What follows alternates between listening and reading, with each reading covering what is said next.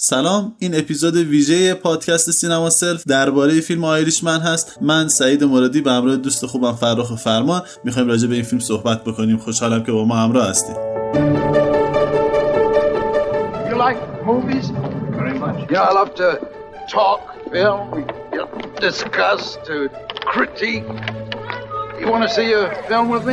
Don't look at the camera. Don't look at the camera. Just go by like you're fighting. Like you're fighting. Don't look at the camera. It's a television. Just go through. Go through. اگرچه بازیگر بی زبان جنگ جویس بی سلاح اما اگر می توان عجوبه های زمان را خاموش نگه داشت به تنها فیلمی است که تو تو فیلم های من دوستش دارم ما دوربین رو به جایی که ببریم توی مدرسه برای پول تو جیبی بردیم به زندان برای ساختن فیلم کروزا پنجوری شده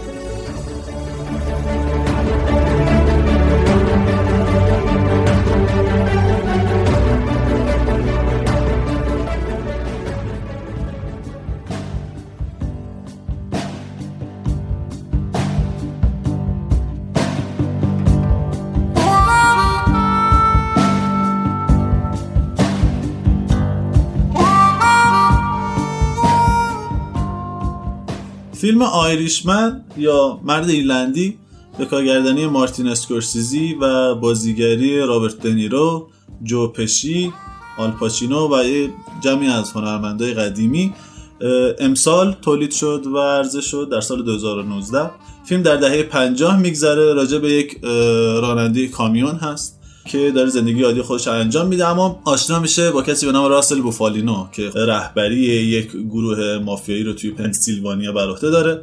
همینطور که توی این گروه مافیایی رده های موفقیت رو طی می‌کنه با فرد دیگه آشنا میشه و شروع می‌کنه به کار کردن برای اون. این فرد هم جیمی هافا هست. داستان فیلم آیریشمن هول هوش اتفاقاتی که توی این گروه مافیایی برای این سه شخصیت میفته میگذره. من و فراخ فرمان توی این اپیزود می‌خوایم راجع به این داستان راجع به شخصیتاش راجع به سیستم مافیا و درگیری های سیاسی اجتماعی اقتصادی که در دوره خودش داشته و روندی که طی کرده صحبت بکنیم و علاوه بر اون شاید این بتونه یک آغازی باشه برای بررسی های بیشتر توی فیلم های مافیایی که بیشتر راجع به اون صحبت می‌کنیم. خیلی ممنون که با ما همراه هستیم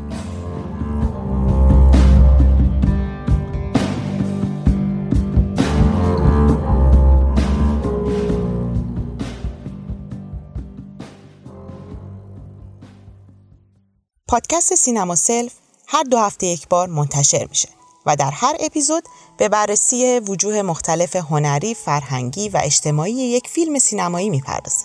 شما می‌تونید پادکست سینما سلف رو از طریق پادکست های مختلف مثل Apple Podcast، Google Podcast، Castbox و پلتفرم های داخلی مثل ناملیک و هزارو گوش کنید. علاوه بر اون پادکست سینما سلف به تازگی از طریق نرم افزار نوار هم در دسترس هست که محیط خوب و دوست داشتنی داره. اگه از علاقمندان جدی سینمایی هستین می‌تونین پادکست سینما سلف پلاس رو هم دنبال کنید. پادکستی تخصصی درباره ابعاد جدی و هنری سینما. در هر اپیزود از پادکست سینما سلف پلاس یک موضوع تخصصی سینمایی انتخاب میشه و در فیلم ها و آثار سینمایی و نمایشی و ادبی مختلف مورد بررسی قرار می‌گیره. منتظر نظرات، پیشنهادات و انتقادات شما در تلگرام، توییتر و اینستاگرام هستیم. سینما سلف یک دوست سینمایی.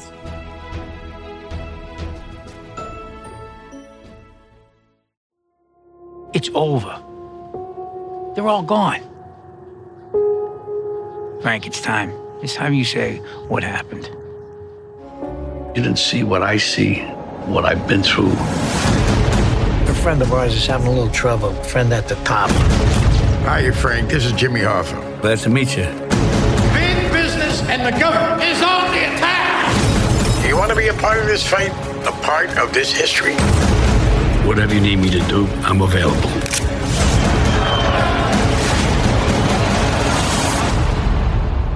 Only three people in the world have one of these, and only one of them is Irish. You know how strong I made you? I know things they don't know I know. He said that? You sure he said that? I had to put you into this thing. Sooner or later, everybody put here has a date when he's gonna go.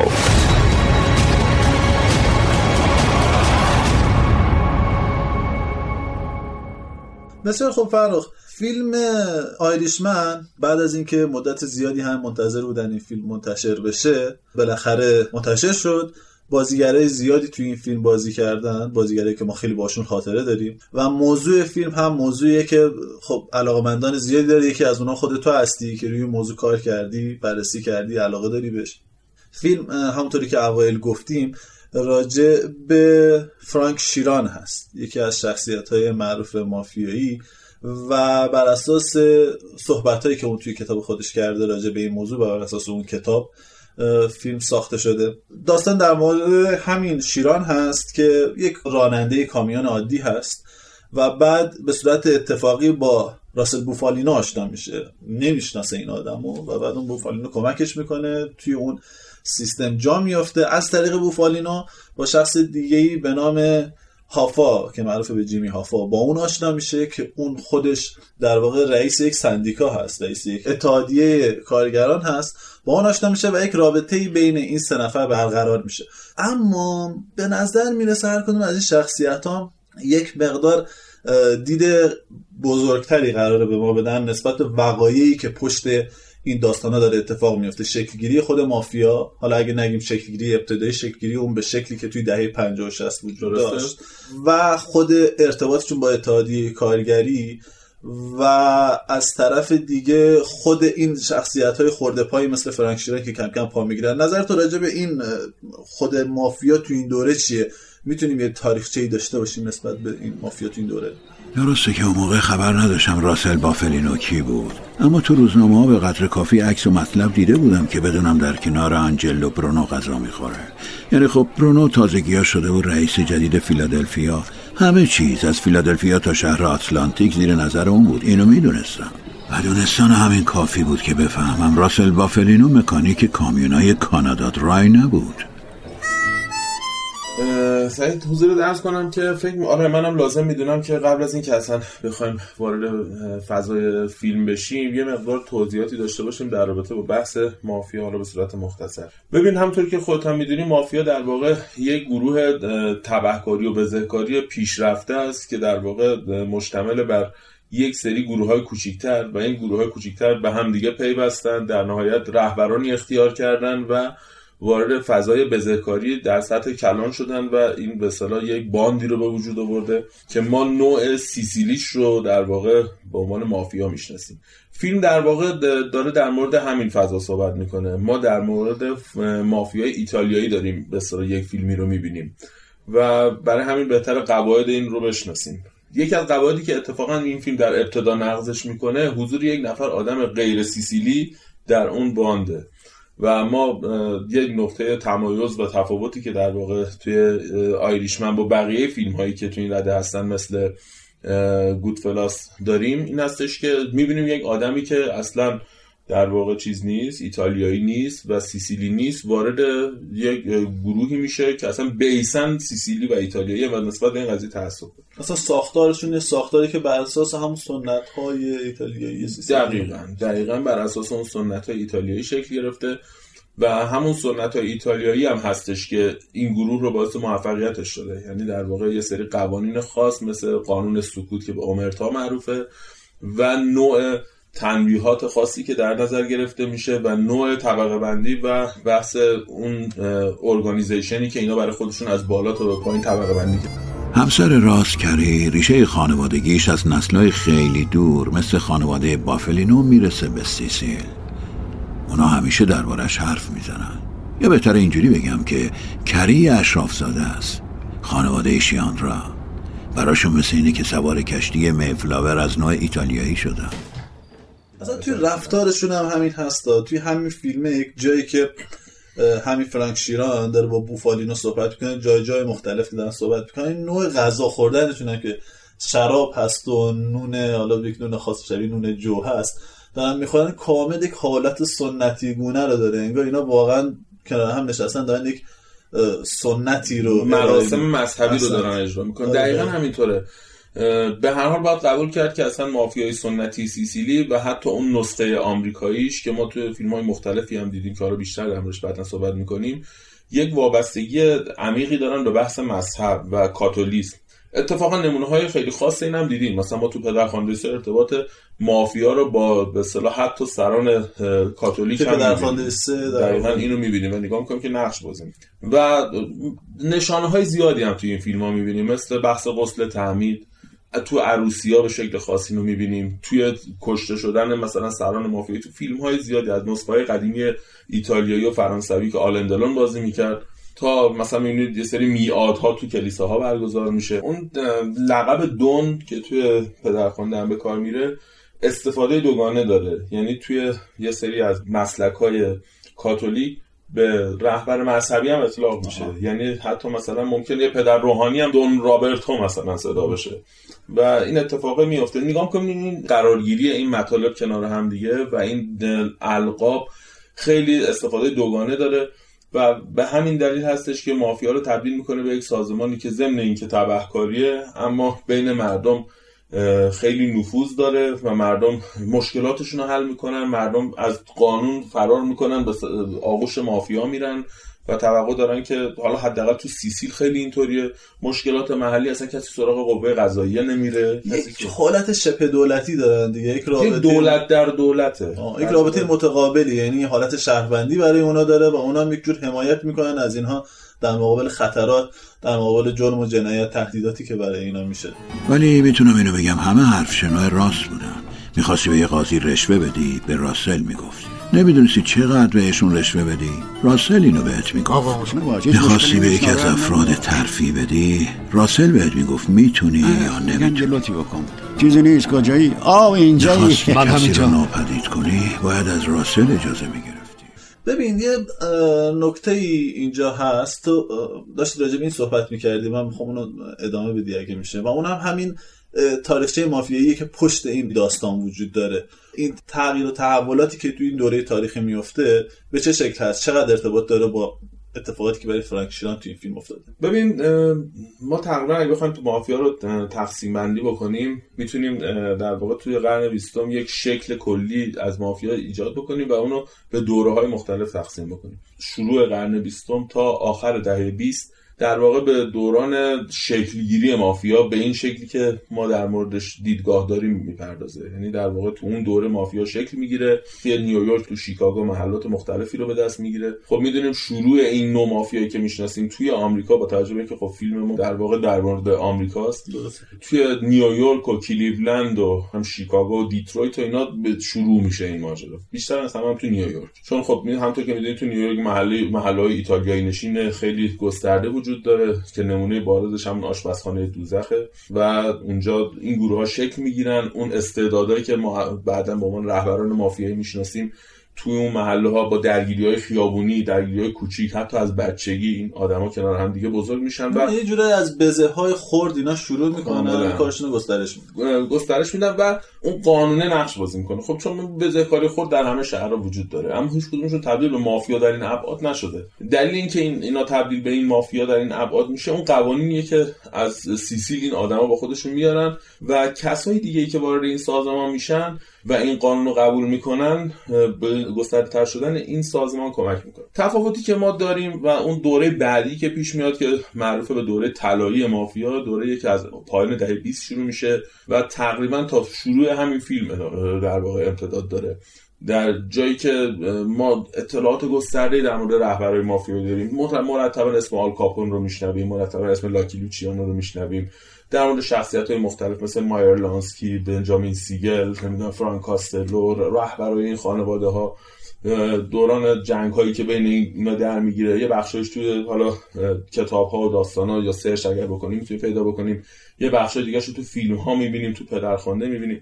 و اینا میاد در نهایت تا پایان دهه چل یعنی 1900 مثلا 50 51 52 دیگه اینا به پایان می‌رسه. وقتی وضعیت جنگ تقریبا مشخص شده. مشخص میشه. اون قدرتمندی نظام های سیاسی هم تو دنیا یه شکلی پیدا می‌کنه و از اون طرف مثلا ایتالیا از اون فضای موسولینیسم در میاد و وارد فضای به اصطلاح دموکراسی بعد از اون میشه. و راستا توی ایتالیا دموکراسی. آره شبه دموکراسی ایجاد میشه از اونجا ما می‌بینیم فضا تو آمریکا هم متفاوت میشه و کم کم ورود افرادی رو شاهدیم به سازمان به اصطلاح مافیای آمریکایی که اینا خیلیشون ایتالیایی نیستن دیگه یعنی ما می‌بینیم که آدمای یهودی زیاد وارد میشن آدمای لهستانی زیاد وارد میشن آدمای ایرلندی زیاد وارد میشن. حتی تو دهه های بعدی این مال دهه 50 این دهه 50 از آخر دهه 50 یعنی در واقع تو دهه 50 و 60 این اتفاقات میفته و تو دهه های بعدی ما این باز این گوناگونی به اصطلاح نژادی رو زیادتر در واقع می‌بینیم. ما خودش یه دوره ای میشه توی تاریخ مافیا دیگه. یه جور گسترش پیدا کرده توی کاملا. نژادها و آدم های دیگه. ولی بیس و اون ساختار مدیریتی این سیستم همچنان همون ساختار حالا ایتالیایی داخل پرانتز سیسیلی شاید باشه درسته؟ هست منتها یه اتفاقی فقط میفته موقعی که دیگه ما تو دهه اواخر دهه 70 اینا شاهد حضور پورتوریکویی ها هستیم شاهد حضور کوبایی ها هستیم شاهد حضور کلمبیایی ها هستیم. سیاه زیاد میشن. اینا دیگه خیلی وابسته به اون قواعد نیستن. به نظر می‌رسه اینجوری که تو میگه از خورده بزه هایی که شروع شده بود توی دهه 20 و 30 ما رسیدیم به دهه 40 و 50 که اینها وارد یک بزه های کلانتر شدن. بعد از اون وارد وقتی از ملانسکی صحبت کردی و از سیگل صحبت کردی اینا می‌بینیم که اینا دارن وارد حوزه شرط بندی و قمار و اینا میشن. درسته. که یه عده دیگه رو همون دوره ای که گفتی نجات های دیگه مثل یهودی یا لهستانی اینا وارد میشن. و بعد گفتی که وارد یه دوره دیگه میشه که پورتوریکویی ها میان کلمبیایی میان. از مثلا آمریکای لاتین میان و به نظر مثل این همون دوره ای که در واقع مواد مخدر وارد این سیستم ما اینا هر کدومشون یه سرفصل داره. مثلا ما تو دوره اول سرفصلمون همین هستش که یه گروه فقیری سعی می‌کنن منافعی به دست بیارن که دهه 20 تو دهه بعد از 20 یعنی در واقع تو دهه سی و چهل با وضع شدن قانون ممنوعیت معاملات الکل وارد فضایی میشیم که یک دفعه مافیا از یک بزه خیابانی تبدیل میشه به یه گول چند میلیون دلاری. اونجا کمک میشه به ارتقای مافیا. یعنی ارتقای مافیا انقدر پول به دست میاره که می‌تونه سیاست مدار بخره آدم بخره پلیس بخره و این پول خیلی بزرگه.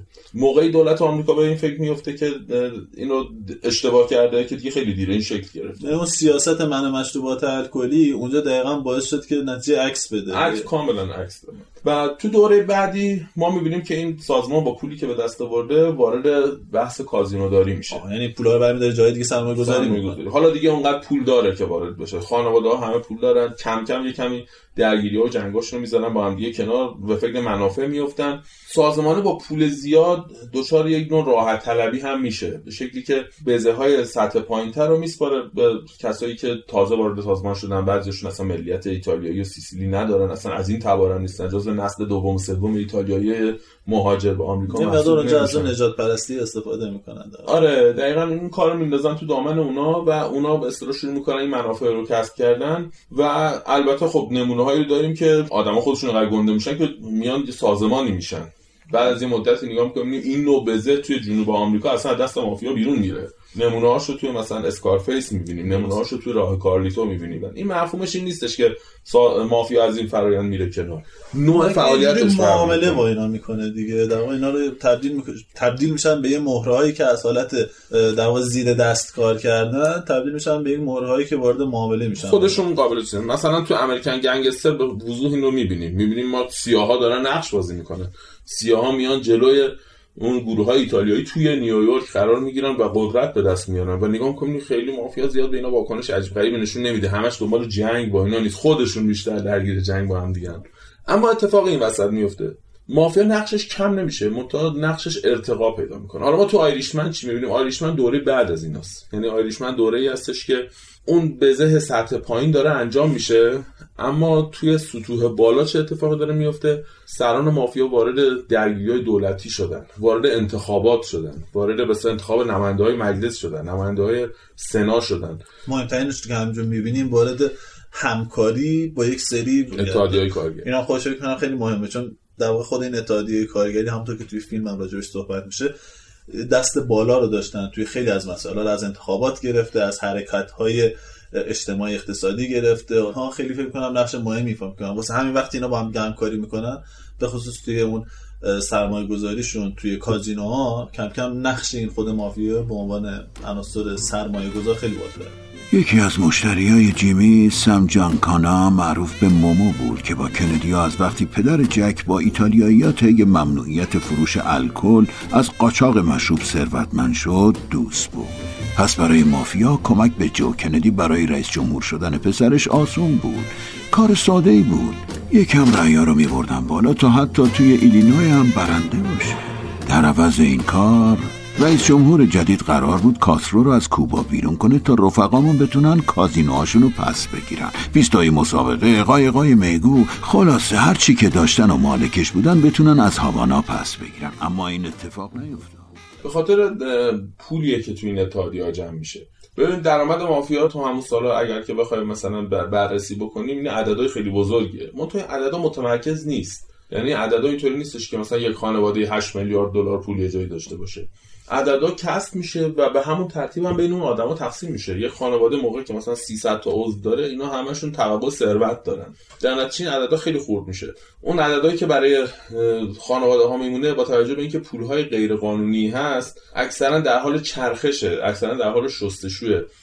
شرایط متمرکزی برای اینکه وارد بحث قانونی بشه خیلی نداره. ما توی خیلی از نمونه های به همین فیلم ها اگر نگاه بکنیم مثلا توی فیلم مثل بیلی باتکیت که سرگذشت داچ شولز یکی از آدمای غیر ایتالیایی که توی دهه عصر طلایی با همون چارلی لوچیانو اینا داره به کار رو زندگی می‌کنه. ببینیم که این آدم پولاشو تو اصلا بشگاه ها یه جای مخفی کرد تو بشکه مثلا گذاشته. یعنی واقعا خیلی قابلیت نیست این همه پول وارد فضا بشه. مخصوصا از زمانی که بحث اعتبارهای بانکی پیش میاد و بهترین کار برای اینکه بتونی سرمایه گذاری بزرگی توی حوزه کازینو داشته باشی که از یک پول خیلی قانونی استفاده کنی. پول خیلی قانونی در اختیار اتحادیه‌های کارگری بوده.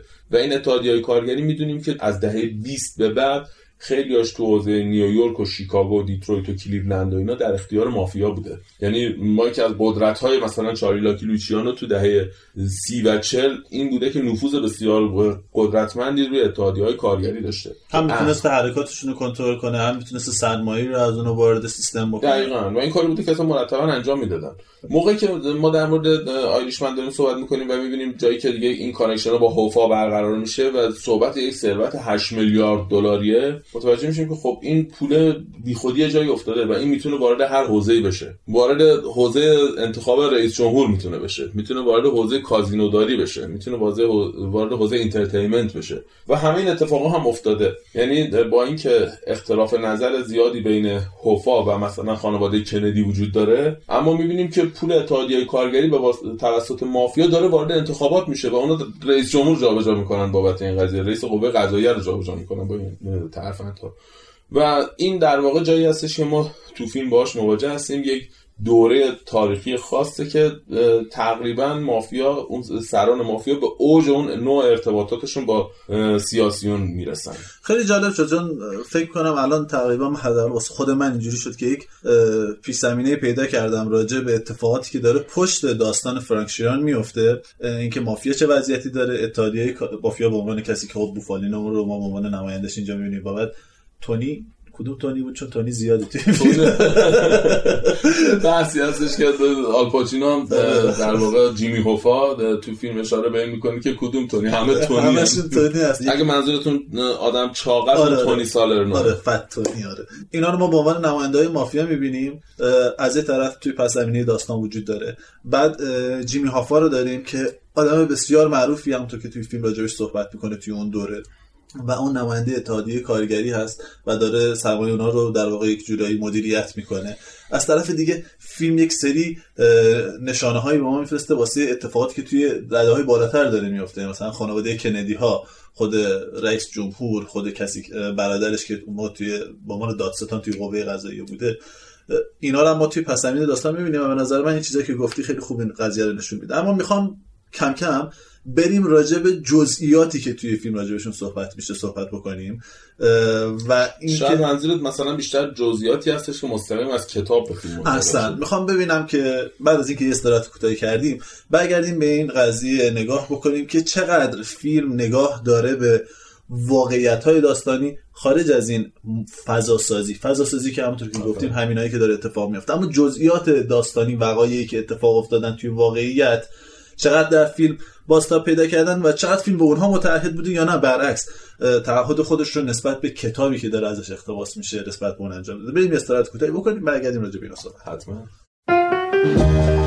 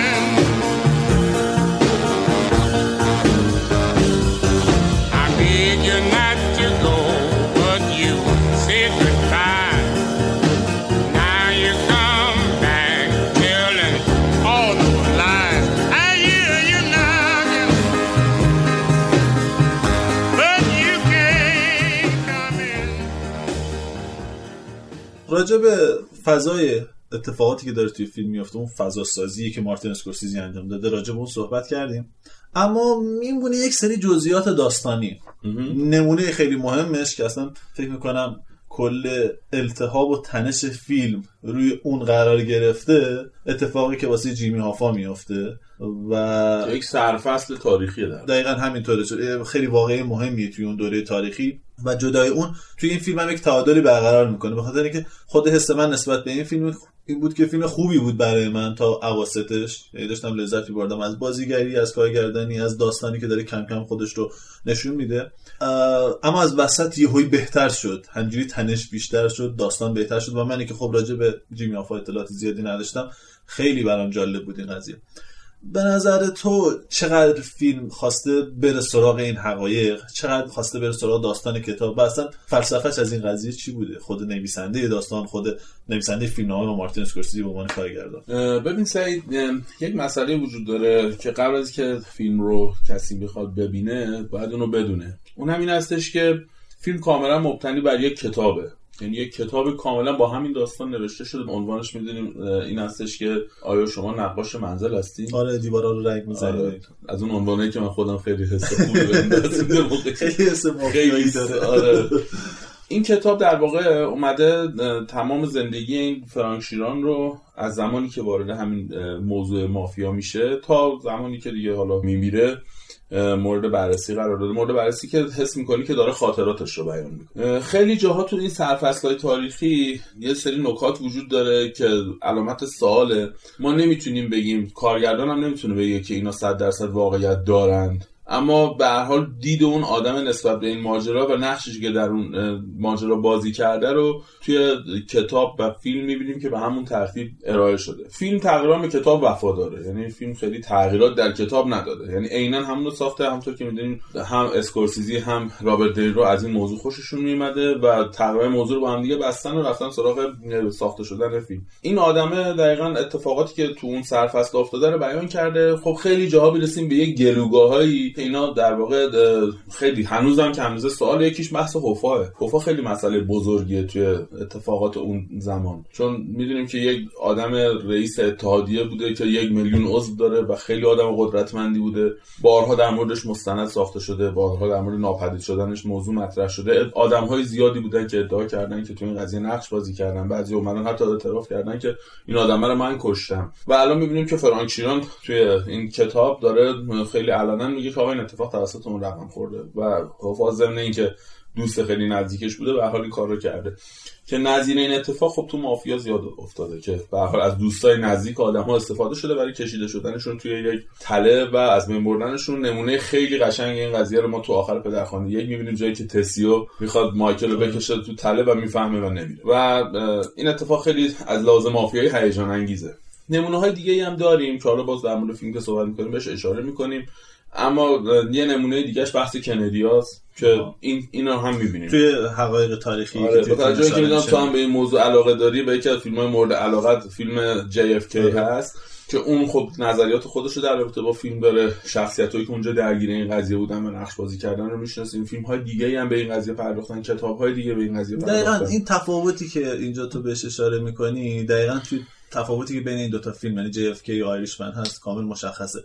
یعنی JFK توسط الیور استونی درست شده که ژورنالیسته همش بیس آن فکت میره کار می‌کنه میره دنبال حقایق میره دنبال اخبار روزنامه میره دنبال شخصیت ها اگرچه ساختار دراماتیکی داره کارش باز هم اما واسهش مهم نیست که چقدر به ساختار دراماتیک بازم لطمه وارد بشه. بیشتر دوست داره حقایق رو بره دنبال بکنه و یک جور افشا سازی کنه. ما دقیقا نقطه برعکسش رو توی کار اسکورسیزی و حالا چون این پروژه رو با دنی رو پیش برده اسکورسیزی دنی رو می‌بینه. اینجا انگار تعلق خاطر اینها به این قضیه هست که اینا رو پیش می‌بره. بیشتر از اینکه تعلق خاطرشون به افشای حقیقت باشه. به ساختار آدم ها در این سازمان در این دوره در این آدم ها می‌بینیم که اینا چه شکلی در کنار هم قرار می‌گیرن انگار بیشتر به اینها توجه می‌کنه تا به حقایق تاریخی. واسه همین همونطور که تو گفتی شاید در مورد هافا با این سراحت هیچ کس ندونه چه اتفاقی براش افتاده. برعکس حتی خیلی شواهد وجود داشته باشه که فرانک شیرن این کارو نکرده اصلا. دقیقا. اما برای اسکورسیزی انگار خیلی مهم نیست. یعنی اون بیشتر دوست داره که بره سراغ این اتفاقات برای این سازمان ها برای این آدم ها آدم که توی فیلماش هم اگه نگاه کنیم همین اتفاق براش افتاده. خود ارتباط مارتین اسکورسیزی رو چجوری با مافیا می‌بینه؟ به نظر تو اون چه تعلقی داره نسبت به این؟ ببین سعید من فکر می‌کنم که مارتین اسکورسیزی آدمی هستش که برخلاف حالا یک نفر مثل فرانسیس فورد کوپولا یا کارگردان دیگه که مثل بری لاوینسون اه، و کارگردان دیگه که در با مافیا کار کردن یک آدمی هستش که کاملا علاقمند به این دوره است. البته کارگردان دیگه هم خب علاقمند بودن به این اتفاقات و قابلیت به اصطلاح دراماتیزه شدنشون برای فیلمسازی. اما اسکورسیزی به نظر من اصلا عاشق این دوره است. یه جور شبیه خود من میمونه. یعنی علاقه شخصی داره به این آدم ها علاقه شخصی داره به این. حتی بیان شدن اسمشون. یعنی تو من موقعی که خودم می‌بینم اون لذتی که خودم مثلا از بردن اسم یک آدمی مثل مثلا میرلانسکی تو فیلم به هم دست میدم مطمئنم اسکورسیزی هم این لذت رو برده. در نتیجه د- خیلی د- براش هیجان انگیزه و اینو ثابت کرده. تو گودفلاس اینو نشون میده که خب این هست. بعد میره سراغ بحث کازینو و سرگذشت یک آدمی مثل آنتونی اسپیلاترو که خیلی آدم مهمیه. و به اصطلاح توی فیلم کازینو آره دقیقاً. میره به اون می‌پردازه که اون هم یک سرفصل خیلی مهمه. و فوق العاده فیلم خوبی از دید من. بعد باز عقبتر میره تو Gangs of New York به نحو دیگه به این فضا می‌پردازه. در مورد پیشینه های این قضیه توی قرن 19 هم ما به اثرش رو می‌بینیم. در رابطه با اسکورسیزی باید بگم که واقعا علاقمند تو دیپارتد به نوع دیگه ای اینو بهش می‌پردازه و توی آیریشمن که دیگه حالا در واقع نسخه آوانگارد تمام این اتفاقات توی فیلم حدود چهار ساعته میاد می‌پردازه به کل یک دوران. دورانی که من اسمشو می‌ذارم دوران سوم مافیا توی به اصطلاح ایالات متحده که از زمانی شروع میشه که مافیا داره وارد قدرت های سیاسی میشه تا زمانی که اون قدرت های سیاسی رو پیدا می‌کنه. فیلم علنا نشون میده که رئیس جمهوری سر کاره که با نفوذ مافیا و با پول مافیا حالا اگر نگیم همش یک بخش مهمیش در واقع نقش بازی کرده. من توی سرگذشت به اصطلاح یکی از اعضای ارشد مافیا به نام بونانو که رهبری که از خانواده جوزف بونانو که رهبری که از خانواده اصلیه اون هم توی این قضیه کاملا به این موضوع می‌پردازه و اون هم ایده خودش رو داره. احتمالا ما سراغ این شخصیت ها میریم. یعنی توی این مجموعه. اپیزودهایی که راجع به سینمای مافیا داریم و تاریخچه مافیا داریم راجع به این آدمایی که بیرون اومدن یکیشون هم جوزف بونانو هست. راجع به اینا صحبت می‌کنیم و کامل این موضوعات رو باز می‌کنیم. اما یه نکته مثبتی که وجود داره توی این فیلم منو به شدت یاد رفقای خوب انداخت. حالا که گفتم راجع به اسکورسیزی صحبت کردیم به نظر من یک مقایسه واقعا هم خیلی ارتباطات آره من اولین چیزی که برام بود ارتباط فرمی بود که این دوتا با هم داشتن. نوع حرکات دوربین نوع روایت اول شخص. اینکه کسی در انتها داره صحبت می‌کنه راجع به وقایعی که اتفاق افتاده. به نظر من نقطه گذاری هایی وجود داشت توی فیلم که خیلی ما رو می‌برد به سراغ اون فیلم. مثلا همین که یک ماشین سوار یک ماشین شدن دارن میرن منو یاد رفقای خوب انداخت که اینا سوار یک ماشین بودن داشتن می‌رفتن یک جسدی رو پشت ماشین گذاشته بودن و فیلم با این استارت. میشه یک فلش بکی می‌خوره و ما داستان و وقایع اینا رو می‌بینیم که اینا چه جور آدمایی هستن. علاوه بر اینها یک سری نقطه گذاری دیگه هم میشه. اگه یادت باشه توی یک سکانس خیلی معروفی که توی رفقای خوب بود ما این شخصیت اصلی رو می‌دیدیم که وارد یک کافه می‌خواد بشه به نامزدش همسرش. و اونجا به هر کس می‌رسه یه 100 دلاری فکر کنم میده تا اینکه بالاخره اینو می‌برن توی یک میز مناسبی اونجا مینشونن. و توی این رونده شخصیت های مختلف رو می‌بینیم میگه این برفس فلانی یک چشمه این یکی مثلا فلانی توپخ زنه مثلا. این آدم های مختلف رو معرفی می‌کنه. توی آیریشمن دقیقا برعکس این قضیه رو انگار می‌بینیم. همین اتفاق میفته توی این شخصیت ها دیدن. ولی به جای اینکه اینها رو صحبت بکنه بهشون بگه این آدم اینجوری با اون التهاب صحبت بکنه اسم اونها رو اون زیر می نویسه و زمان مرگشون و روش مرگشون. به نظر میسه هم یک ارتباط این فرمی تکلیف سرنوشتشون از همون ابتدا مشخص احسن دقیقا همینه. یک ارتباط فرمی ما بین این فیلم و رفقای خوب می‌بینیم و در این حال انگار محتوا یک تفاوتهایی وجود داره. می‌خوام یه استراحتی بکنیم برگردیم ببینیم چه تفاوتهایی وجود داره بین این فیلم و اون نوع رستگاری که توی فیلم رفقای خوب وجود داره اون تفکری که حسی که آدم نسبت به این شخصیت ها داره و اینکه مسیر زندگی اینها به چه شکل مشخص میشه. چون احساس می‌کنم خیلی توی فیلم با این نقطه گذاری ها داره به این جور مسائل اشاره می‌کنه. یه استراحت کوتاهی بکنیم برگردیم راجع به این موضوع. صحبت کنیم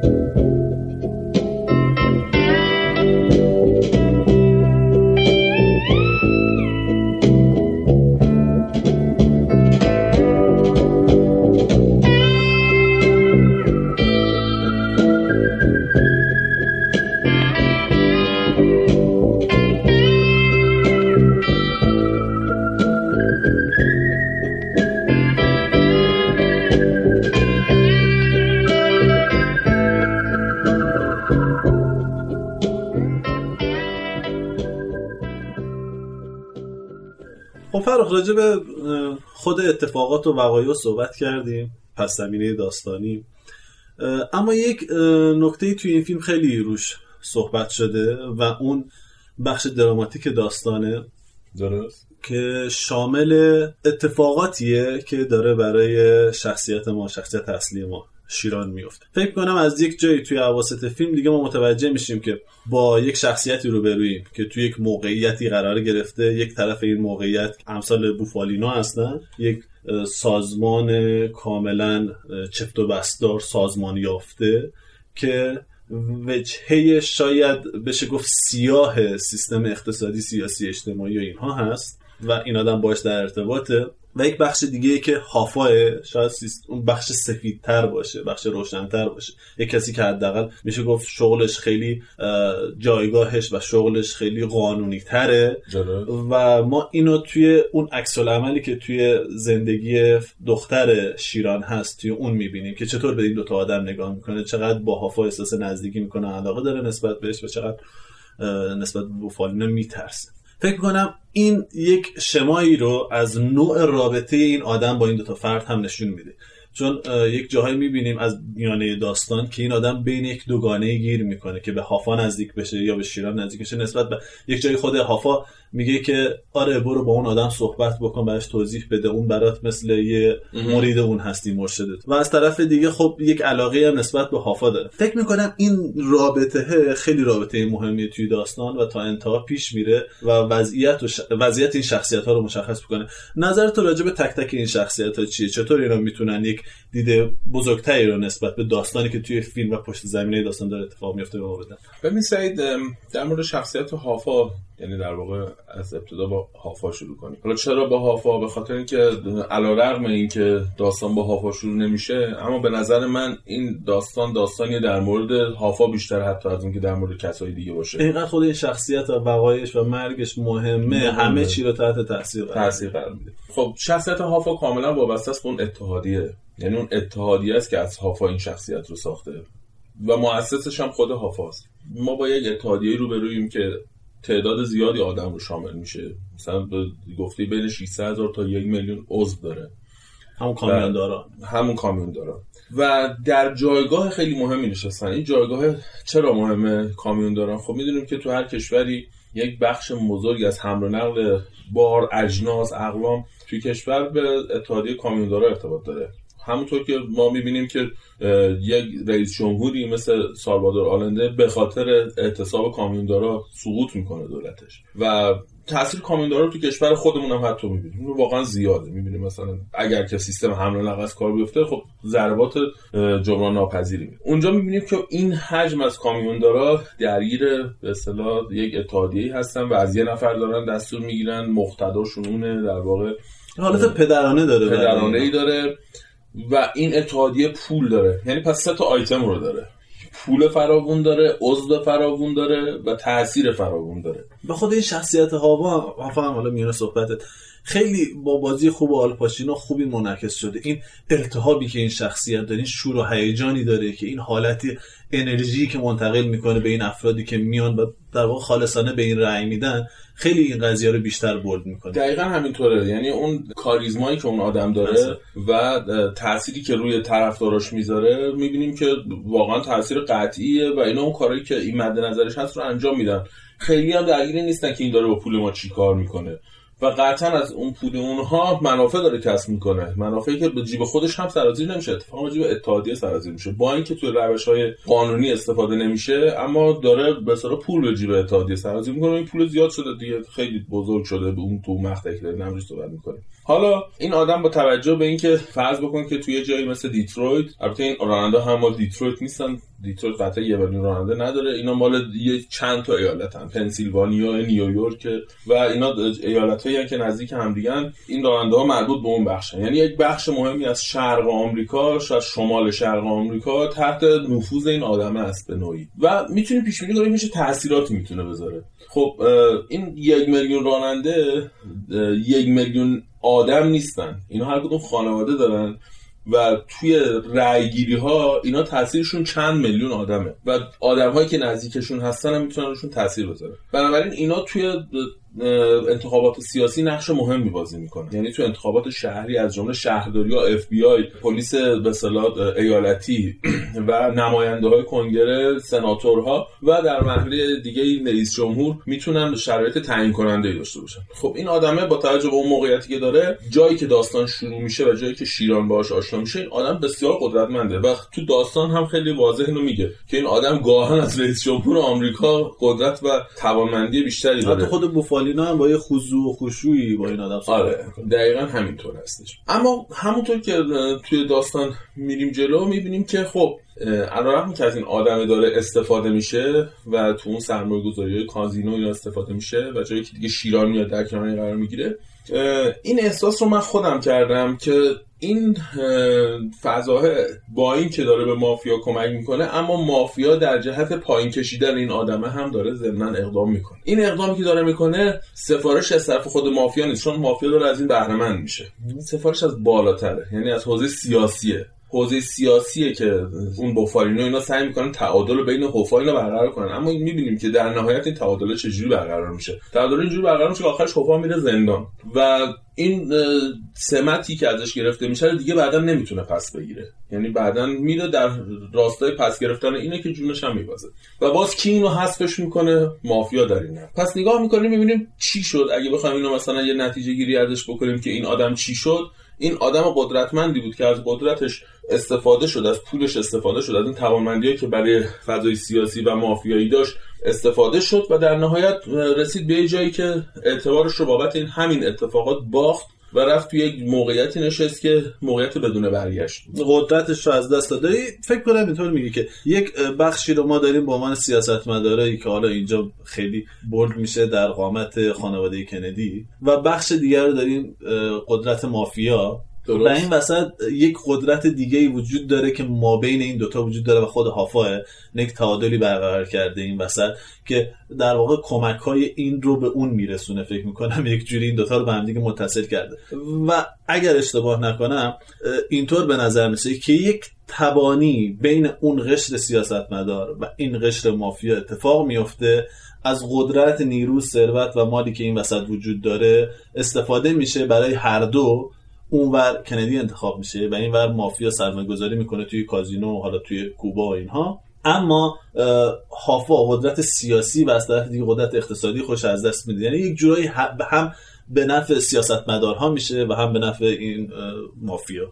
ببین در واقع می- کسایی که جایگزین هوفا میشن اه، کیا هستن؟ بیحالترن اون تونی پروونزانو و اون آدمه که در رأس اتحادیه میشن این آدمایی که که تقریبا خود فروختن یعنی خدماتشون کامل فروختن. مافیا هر از گاهی یه زهره چشم از اینا می‌گیره ماشینی کنارشون منفجر می‌کنه. یه اتفاق رقم می‌زنه که هی یادآوری کنه که حواست باشه تو از کجا داری به این سمتی رو که داری به دست آوردی. و من لازم باشه خودت هم از بین می‌برم. این آدم کلا خود فروخته است. هافا اینقدر خود فروخته نبود. ادعا داشت و اکشن داشت و این باعث می‌شد که ازش بترسن. و این ترسه باعث شد که به این فکر بیفتن که این آدم دیگه خیلی قدرتمند شده. این نباید الان تو این جایگاه باشه.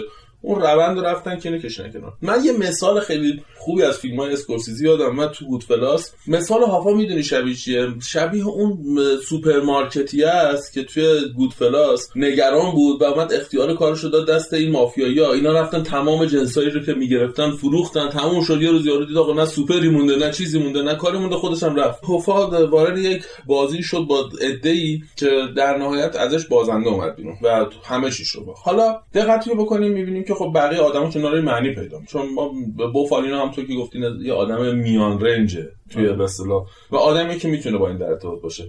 حتی تو صحبتایی که می‌کنه می‌بینیم همش در مورد آدمای بالا سر کسایی که بالا سر کسایی که صاحب اختیارن انگار آدم- می‌دونی وفالینو شخصیت که انگار جایگاه خودش رو پذیرفته. کاملا.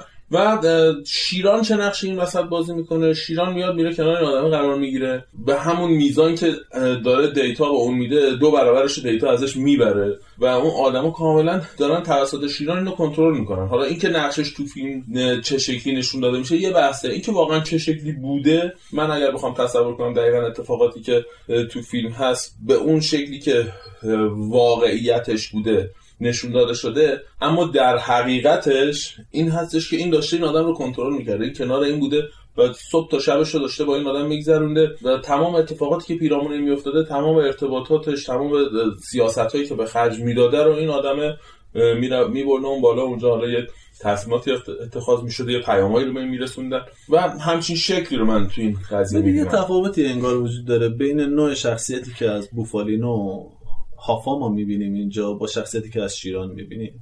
فکر کنم برای جنبندی این موضوع خیلی به درد بخوره. بوفالینو و هافا خیلی به شخصیت حقیقیشون نزدیکن. وقایعی که برای اینا اتفاق میفته خیلی جزئیات اینا خیلی مطابقت داره. اما در مورد شیران یک تفاوتی وجود داره. به نظر مثل ما توی شیران هم یک تلفیقی از یک سری اتفاقات می‌بینیم. شاید اول بپرسیم از خودمون که آیا واقعا شیران اه، هافا رو کشته و شواهد زیادی داشته باشیم که این کارو نکرده. ولی واقعا چیزی خب شیران نکشته یک کسی مثل شیران کشته دیگه. دقیقا. اون فکته که خیلی تغییر نمی‌کنه. دقیقا. حالا اینا واسه همین احساس می‌کنم شیران و امثال شیران یک طیف خوبی از شخصیت ها تو این داستان هستن که دارن این کار رو انجام میدن و یک واسطه ای هستن بین این دوتا قدرت بزرگ. حالا که راجع به این شخصیت ها صحبت کردیم یه اشاره کوچیکی کردیم راجع به شخصیت هافا و بازی آل, آلپاچینو به نظر من یکی از نقاط قوت این فیلم خود این آلپاچینو است. من اصلا انتظار نداشتم یعنی موقعی که فیلم قرار بود منتشر بشه. می‌گفتم که خب این بازیگرهای فوق العاده ای هستن اما هر کدوم خب یک دوره ای داشتن و خب به حال دیگه اون دوره سپری شده دیگه. بیشتر حالت نوستالژی داره. اما واقعیتش اینه که بازی آلپاشینو واقعا شوکه کردن. این نوع التهابی که به این شخصیت داد واقعا توی هر صحنه ای که با هر شخصیت دیگه ای بود صحنه رو توی دست خودش داشت. داشت صحنه رو پیش می‌برد. و تا انتها هم واقعا باورپذیر بود. از طرف دیگه جوپشی هم همین وضعیت رو داشت. یعنی یک بازی کاملا متفاوت نسبت به اون. چیزی که ازش انتظار داشتیم و کاملا باورپذیر. من رابرت دنیرو هم فکر می‌کنم همین وضعیت داشت. واسه تو چطور بود بازی؟ ببین بحث بازی ها با توجه به اینکه خب موقعی که در مورد بازی صحبت می‌کنیم باید ببینیم میزان علاقه خود هنرپیشه ها به این سطح از بازی چیه. خب ما می‌دونیم که رابرت دونیرو کاملا علاقه داشته. یعنی اصلا می‌دونیم که رفته صحبت کرده گفته آقا این در اومد خلاصه نیروی پیشبرنده این آره. پروژه بوده. دقیقا همین در نتیجه اون احساس مسئولیت رابرت دنیرو نسبت به مسئولیتی که این فیلم به دوش خودش و اسکورسیزی گذاشته رو تو بازیش حس می‌کنیم. نمیگم بازی فوق العاده رابرت دنیرو اینجا تو این فیلم نکرده. خیلی اما- کنترل شده تر آره خیلی کنترل شده تره. یه جایی مثل مربی فوتبالیه که خودش هم داره تو زمین بازی می‌کنه. یه همچین حسی در مورد رابرت دنیرو من دارم. در مورد آلپاچینو آلپاچینو فکر می‌کنم بعد از مدت ها یه موقعیتی پیدا کرده برای شکوفایی مجدد. یعنی بعد از یه مدتی در واقع فطرت و تقریبا تو نقشایی که خیلی مناسبش نبوده بازی کردن چون من فکر می‌کنم بعد از تاجر ونیزی بازی خیلی خوب دیگه از آلپاچینو ندیدم. و و این کنارجویی وارد همون فضایی شده که خودش دوست داشته. یعنی دوباره یک فضای پلیسی جنایی منتها توی سطوح بالاتر در خیلی نقش- چالش برانگیز. چالش برانگیز در نقش یک سیاستمداری که یه سیاستمدار نه یک آدمی که بالاخره توی عرصه سیاسی آمریکا نقش بازی کرده قرار گرفته و فرصت ابراز وجود خیلی خوبی پیدا کرده و این کارم کرده. و توی فیلم های دیگه هم که به هر پاچینو بازی کرده ما دیدیم بازی رو دستش می‌گیره. یعنی اون به اصطلاح فضای برونگرایی که داره و فضای اکتیوی که داره باعث میشه که خود به خود نقشش برجسته بشه. خب ما اینجا می‌بینیم شیران شخصیتش آروم بوده. اما این شخصیتش کلا انفجاریه. و از اون طرف بازی جوپشی فوق العاده است. یعنی جوپشی خب می‌دونی اصلا رفته بود کنار. اصلا این مدت به زور رفته اسکورسیزی اووردتش و ازش بازی گرفته. به خاطر اسکورسیزی اومده این بازی رو کرده. و فوق العاده است به نظر من از کاراکترهای برجسته فیلمه و نقش خیلی مهمی هم داره.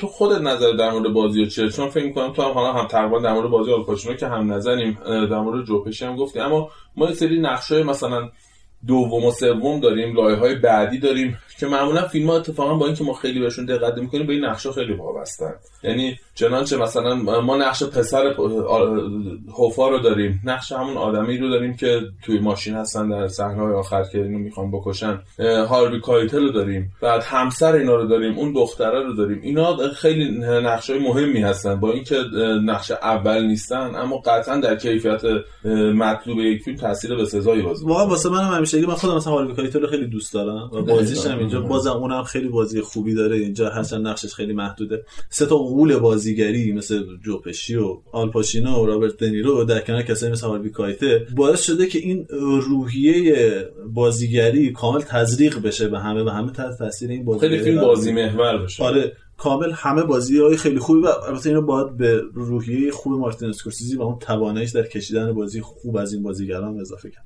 حالا که به اینجا رسیدیم و راجع به این بازی ها صحبت کردیم و تأثیری که این بازیگرها توی نقشاشون گذاشتن خیلی می‌خوام این رو در کنار روحیه‌ای که توی فیلم بود راجعش صحبت کردیم قرار بدم و اون حالت تقدیرگونه ای که توی این فیلم وجود داره یکم راجع به اون صحبت بکنیم. چون از لازم محتوایی فکر کنم یه مقدار هنوز راجبش صحبت نکردیم.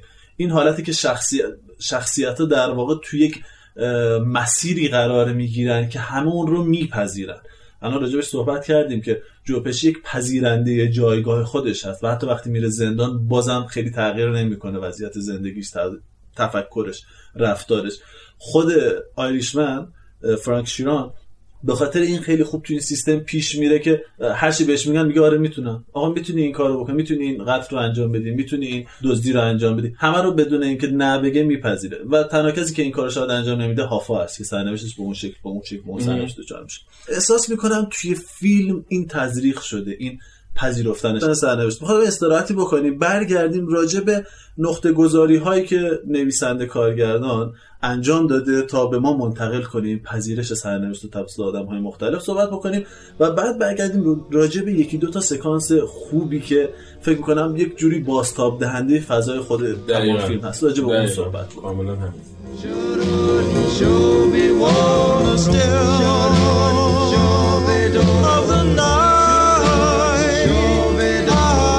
I held you, held you tight. 'Cause I love, love you so. Promise I'll never let you go in the still of the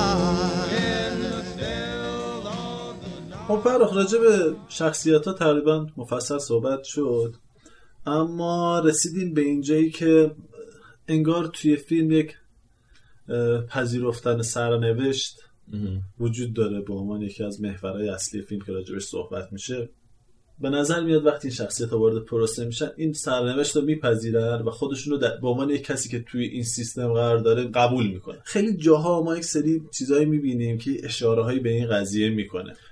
یک جایی می‌دونیم که شیران رفته به جنگ توی جنگ جهانی و توی اون نبردش با آلمان ها یک مثالی می‌زنه. میگه من اونجا وقتی کشتار انجام دادیم اونجا اون کشتار رو یاد گرفتم من و یاد گرفتم چطور آدم بکشم و اینها.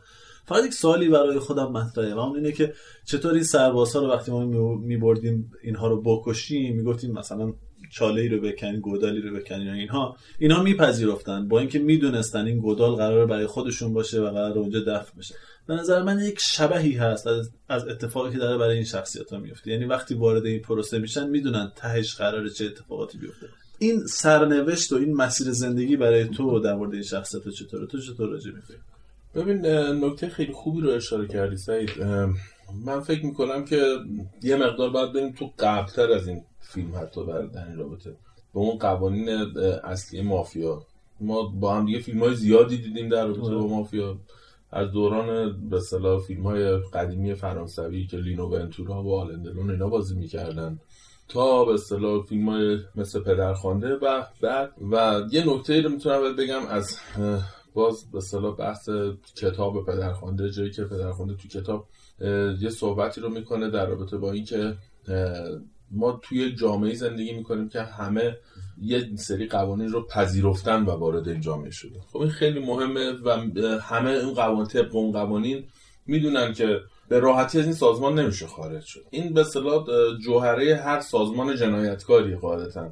ما اینو می‌بینیم که از زمان هشاشین گرفته بحث تا حال حاضر همین قاعده بوده. حالا تو این سازمان های فعلی این قضیه خیلی سرسختانه تر شده و این آدما موقعی که وارد میشن قبول بکنن که آقا این شکلیه. ماجرا اینطوریه. سکوت باید کرد. چیزی رو بروز نباید داد. و وارد که شدی اولین تیر رو که شلیک کردی اولین جنایت رو که انجام دادی هم اون بار گناهه هم هم این که مسئولیت های اون سازمان باعث میشه دیگه تو نتونی ازش خارج بشی. اما یک مفهوم دیگه هم حرف تو داره که من به نظرم خیلی جالب تره حتی اینه که ما توی این فیلم این قضیه هم به هوفا هم می‌بینیم. یعنی توی همون صحبتی که توی اون مجلسی که جایزه می‌خوان به شیران بدن یه بحثی بین شیران و هوفا هست. در رابطه با اینکه شیران اصرار می‌کنه که یه جوری بیخیال شد دیگه این موضوع رو. اون آدمای بالاسری دارن میگن اینطوری و سری تهدیدات همینه که هست همینی که که هست اصطلاح اصلش هم همینه.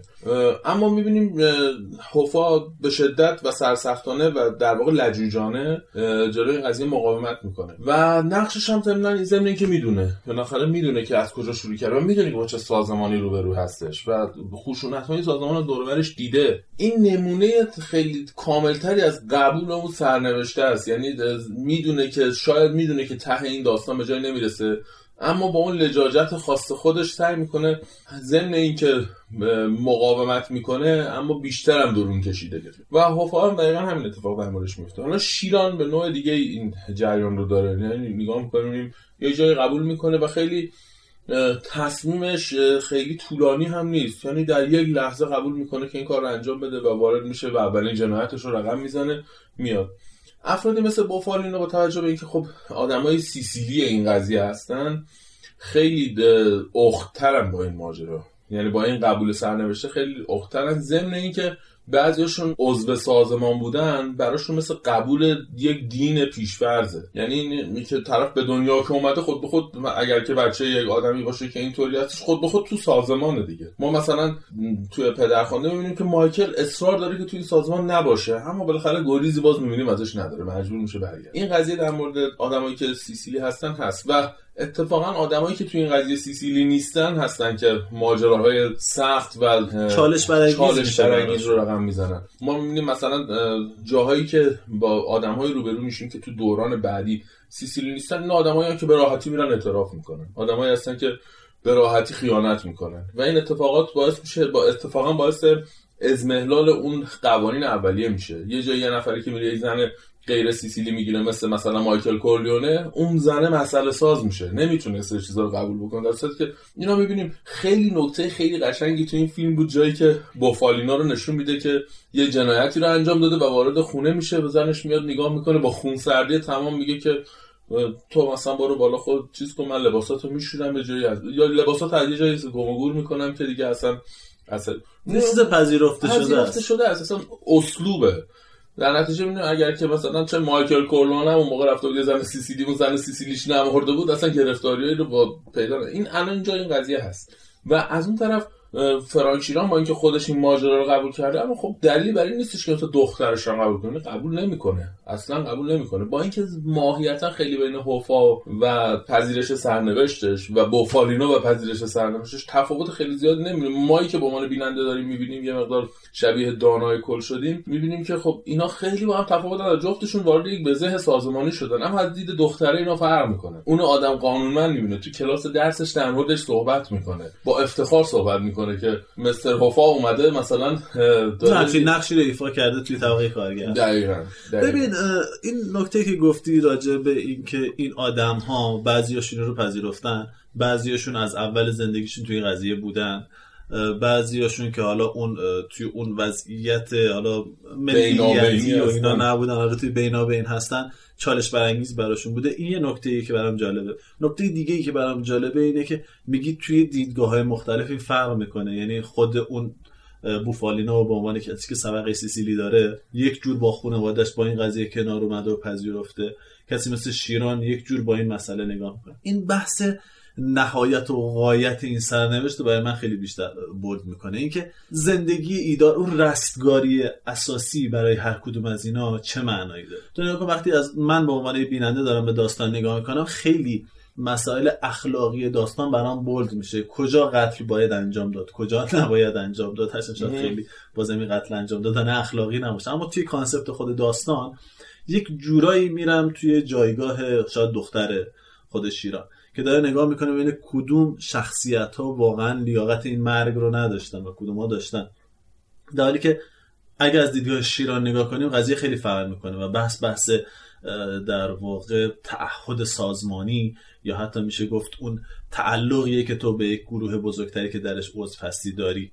توی نگاه بوفالینا این قضیه اصلا یک چیز همونطور که تو گفتی شبه مذهبی هست. یعنی یک چیز پذیرفته. این قانون زندگی دیگه باید پذیرفتش. توی قضیه هافا بیشتر مسئله مقاومته.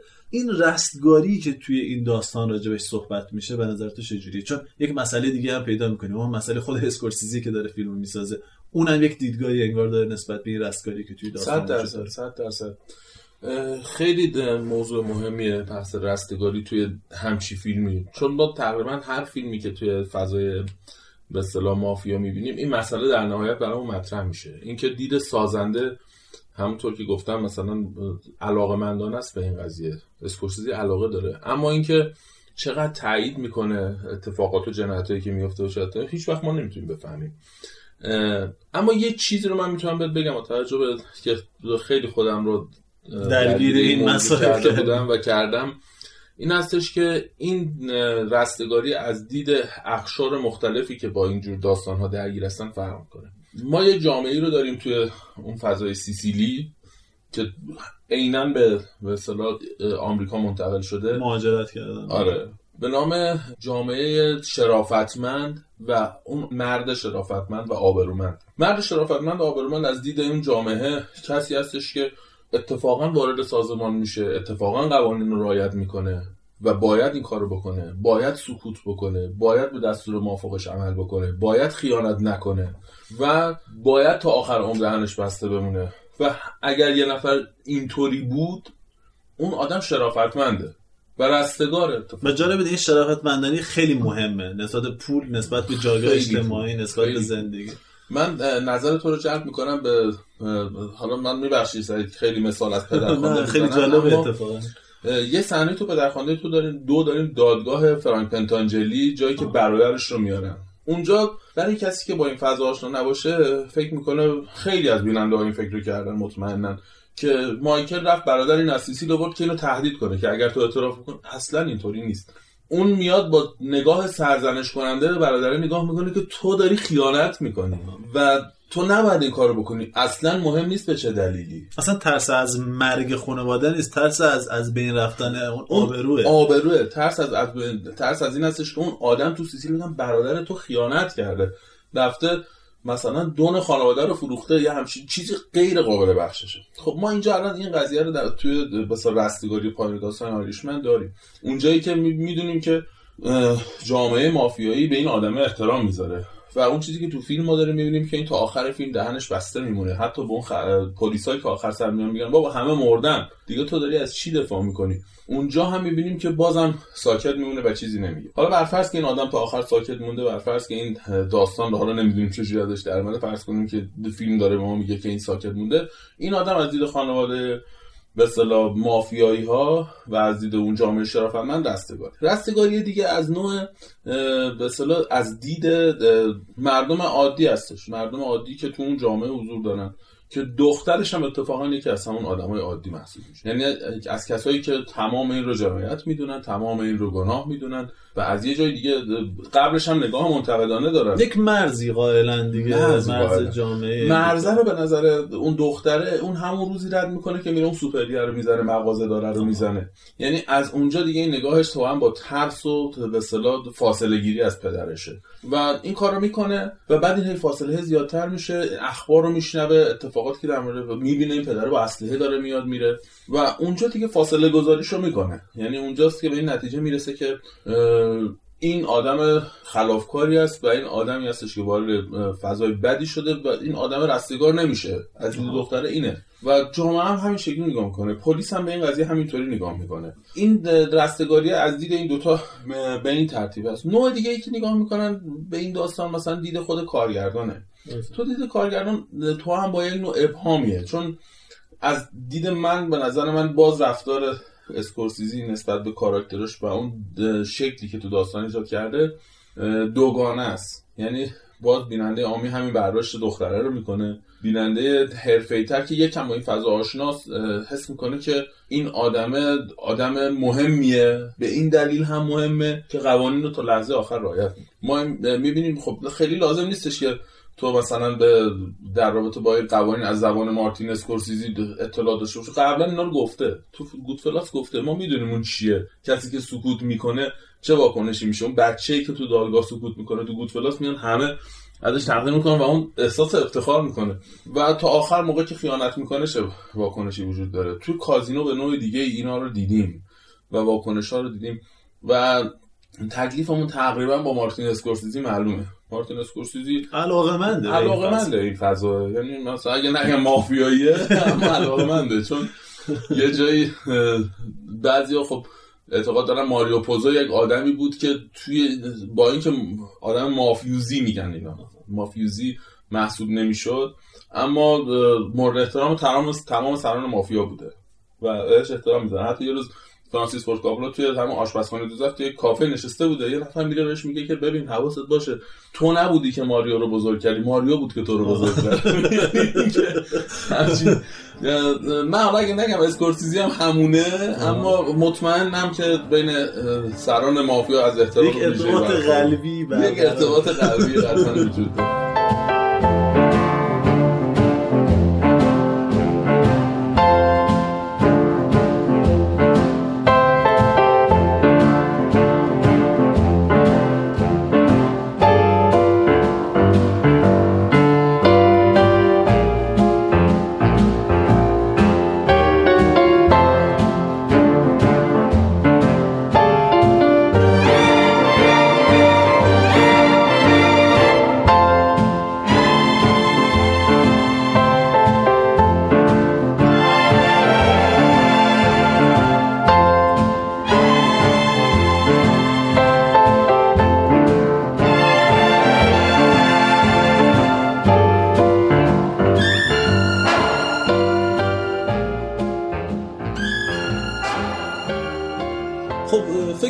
خیلی جامع صحبت شد راجع به اتفاقاتی که توی آیرشمن میافته البته نمیشه توی یک ساعت یک ساعت و نیم خیلی جامع راجع به یک فیلم سه ساعت چهار ساعته صحبت کرد بس خیلی. توی اونم. فیلمی که اینقدر مبتنی بر فضا و پیشینه و ایناست آره شخصیت های زیاد جزئیات زیاد یک بازه زمانی خیلی گسترده ولی امیدوارم تا جایی که فضای فیلم رو بتونیم معرفی کرده باشیم صحبت کرده باشیم راجبش یک چیزی که من خیلی دوست دارم اغلبا توی پادکست ازش استفاده می‌کنیم اینه که صحبت راجع به یک سکانسی هست که بتونه یک بیان سینمایی خوبی داشته باشه یا یک جایگاه خوبی در دل داستان داشته باشه. ما اینجا یک, یک یه جور از اون سکانس ها رو داریم که فقط فکر کنم توی سینمای اسکورسیزی و حالا مدرن تر شده توی سینمای تارانتینو هم ما می‌بینیم. اگر شاید مثال مع الفارق باشه مقایسه این دوتا کارگردان با هم ولی توی دنیای من همیشه این دوتا به دلیل اون روی کردی که نسبت به سینما علاقه داشتن علاقهشون به سینمای غیر هالیوودی و استفاده از المان های سینمای غیر هالیوودی مثلا سینمای شرق آسیا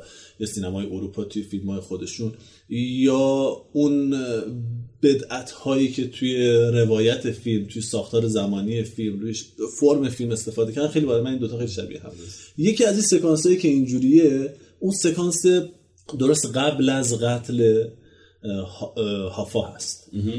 یک ماشینی هست تو اونجا پسر هافا هست. اون ترور اون کسی که قرار ترور بکنه اون کسی که عینک عجیب غریبی داشت اون توی ماشین هست و پشت اینها هم شیران نشسته.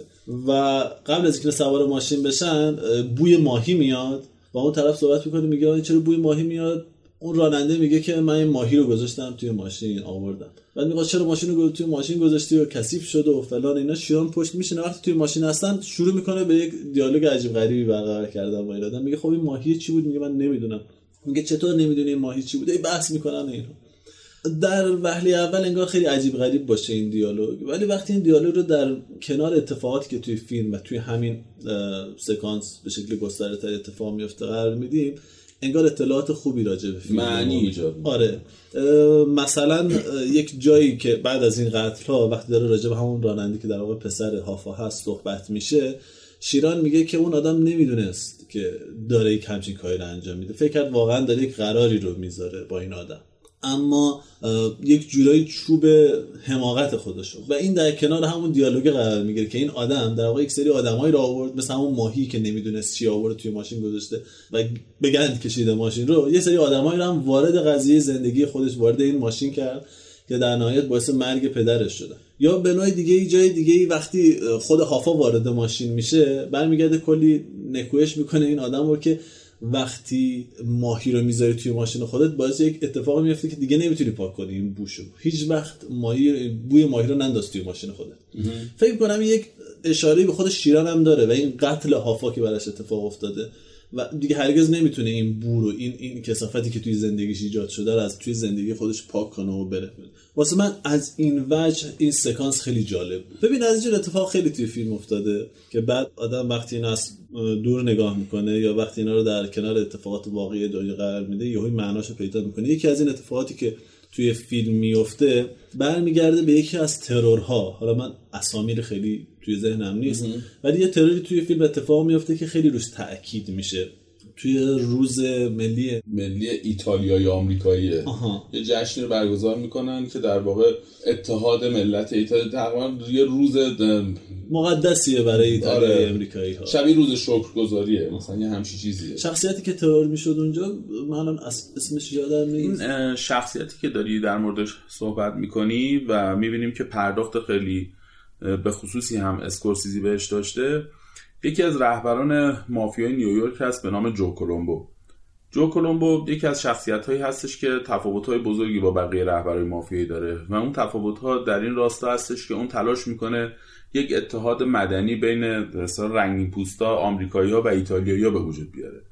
و در واقع ترورش در روز اتحاد آمریکایی ایتالیایی توسط یک سیاپوست مفاهیم خیلی به خصوصی رو ایجاد می‌کنه. اما می‌دونیم که در واقع این ترور توسط یکی از اعضای یه خاندان دیگه به نام گامبینو اتفاق میفته توسط جو... جوی گالو جوی گالو کسی هستش که در واقع یک آدم پر دردسر توی مافیای نیویورک محسوب میشه و باعث اتفاقات زیادی میشه که یکیش همین بحث کشته شدن جو کولومبو هست. اسکورسیزی هم می‌بینیم پرداخت مفصلی به این قضیه داره. با کشته شدن با در واقع تیراندازی به جو کولومبو یک سرفصل جدید در مافیا نیویورک شروع میشه که در واقع یه جنگ جدید هست. این جنگ زمانی شروع میشه که چندین ماه از شروع فیلمبرداری پدرخوانده گذشته و تا چندین ماه بعد از نمایش قسمت اول پدرخوانده ادامه پیدا می‌کنه. و همین هم اتفاقا باعث فروش پدرخوانده میشه. یعنی باعث توفیق پدرخوانده میشه. به خاطر اینکه همین فضاها و جنگا و درگیری های مافیایی رو می‌بینیم که دوربر فیلم توی نیویورک ادامه داره و پدرخوانده هم در همون زمان به نمایش در میاد. تا چندین سال و بعدش جو کولومبو تو حالت کما تو بیمارستان میمونه. در 1978 جو کولومبو میمیره.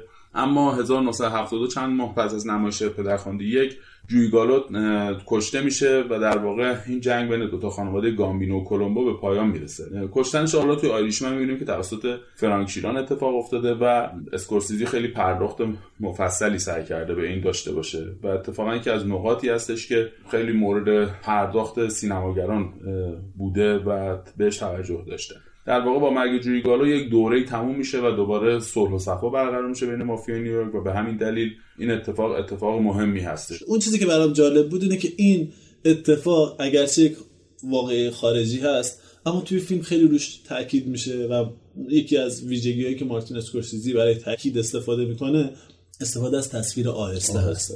توی این فیلم خیلی این اتفاق میفته و به نظر من نکته خوبی است برای اینکه مخاطب در فکر بکنه که چرا اسکورسیزی که همچین نقطه که خارج از داستانه به عنوان نقطه عطف داستانش استفاده می‌کنه روش تاکید می‌کنه و این چه تأثیری توی روندی که توی فیلم قرار توش اتفاق بیفته. البته ما اینجا خیلی راجع به فیلم صحبت کردیم ولی خیلی امیدوارم که این یک اپیزود باشه از مجموعه اپیزودهایی که ما قرار راجع به سینمای مافیا صحبت بکنیم. و واسه من خیلی فیلم خوبی بود به خاطر اینکه هم یک ادای دینی انگار به یک سینما هم یک چکیده ای از یک دوران خیلی بزرگ و بازیگرهای خیلی فوق توش هستن. کارگردان خیلی فوق این فیلم رو کارگردانی کرده.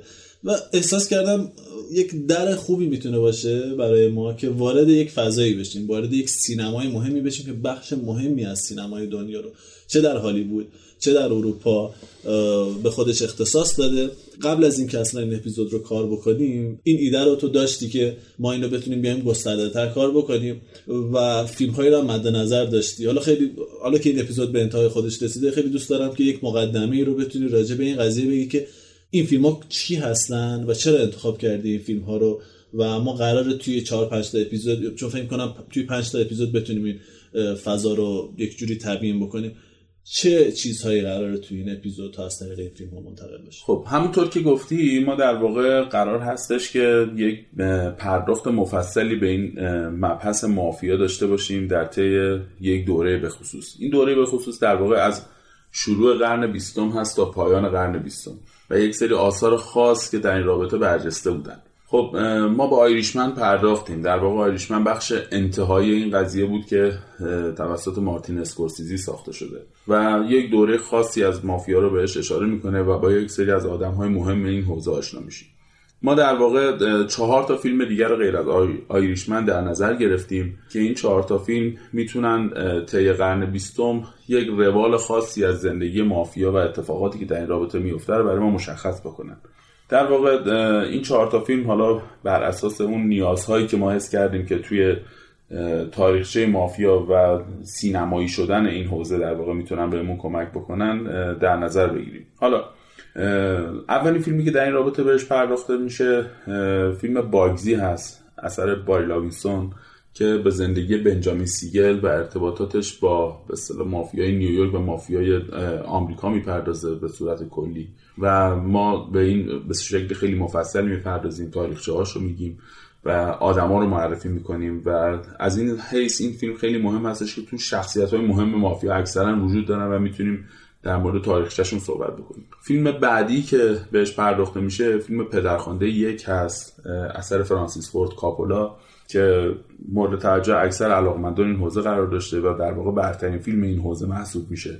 ما در این رابطه سعی می‌کنیم که اتفاقاتی که تو پدرخوانده یک میفته رو مورد بررسی قرار بدیم و اون ارتباطاتی که این اتفاقات با واقعیت ها دارن رو مورد بررسی قرار بدیم. شخصیت های واقعی که به صورت استعاری تو پدرخوانده اومدن رو مورد بررسی قرار بدیم و در موردش صحبت بکنیم. و در ادامه سراغ پدرخوانده دو میریم.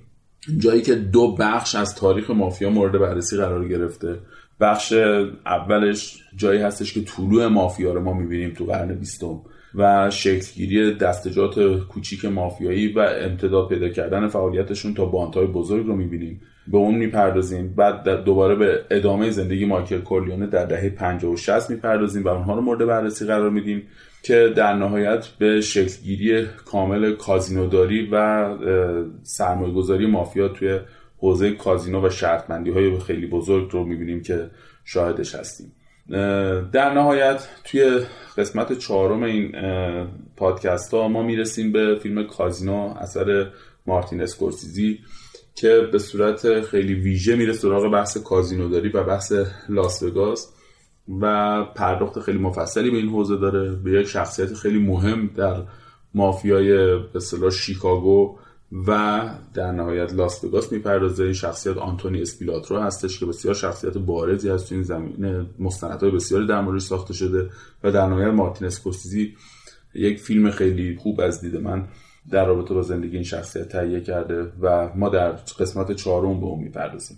این شرایط رو به شکلی جلو خواهد برد که ما بتونیم یک صده رو مورد بررسی قرار بدیم و بتونیم یک دیدگاه کلی برای بینندگان و شنوندگان ایجاد بکنیم که اصلا مافیا چی هست و چرا اصلا وجود داره شخصیت های بارز و برجستش کیا هستن امتداد فعالیتاش به چه شکل پیش رفته از کجا به کجا رسیده و بازیگران این بین چه سیاسی چه مافیایی چه به اصطلاح مردم عادی که تو این شرایط نقش داشتن رو بتونیم بررسی بکنیم. خیلی ازت ممنونم که تو این اپیزود شرکت کردی.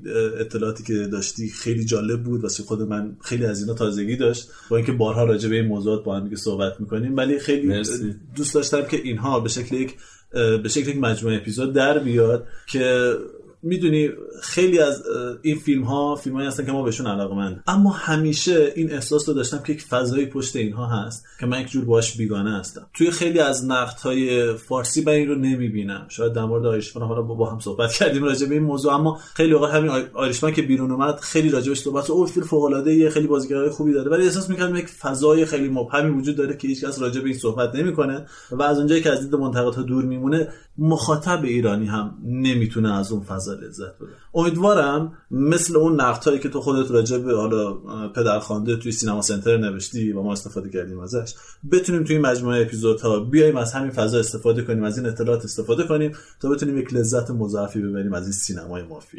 سعید منم واقعا ازت ممنونم. می‌دونم که خیلی زحمت داره این کار و قطعا پوشیده نیست بر شنوندگان. هم همونطور که خودت گفتید منم هدفم اینه که تا جایی که می‌تونم کمک بکنم حالا به این روشن شدن این فضا چون من واقعا علاقمندم به روشن شدن این فضا تو همه هیتا یعنی من معتقدم موقعی که یک فیلم جنگی رو می‌بینیم باید اطلاعات کافی در مورد زمان مکان اتفاقات پشت پردهش داشته من خودم لذت نمی‌برم. اگر از فیلمی بنزه کافی اطلاعات نداشته باشم قطعا از اون فضای اطلاعات نداشته باشم از فیلم لذت نمی‌برم.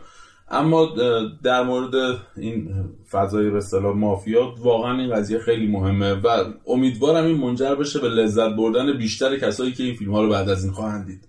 بازم ازت ممنونم. خیلی عالی. این اپیزود هم احتمالا یک مقدار از لحاظ زمانی مقدار طولانی تر شد. امیدوارم شنونده های ما هم از این اپیزود لذت برده باشن و راغب شده باشن برای اینکه توی اپیزودهای بعدی همین سینما رو و فیلم هایی در این مورد رو دنبال بکنن. خیلی متشکرم از شمایی که به این اپیزود گوش دادید و امیدوارم توی اپیزودهای بعد هم سینما صرف رو دنبال کنید. موفق باشید.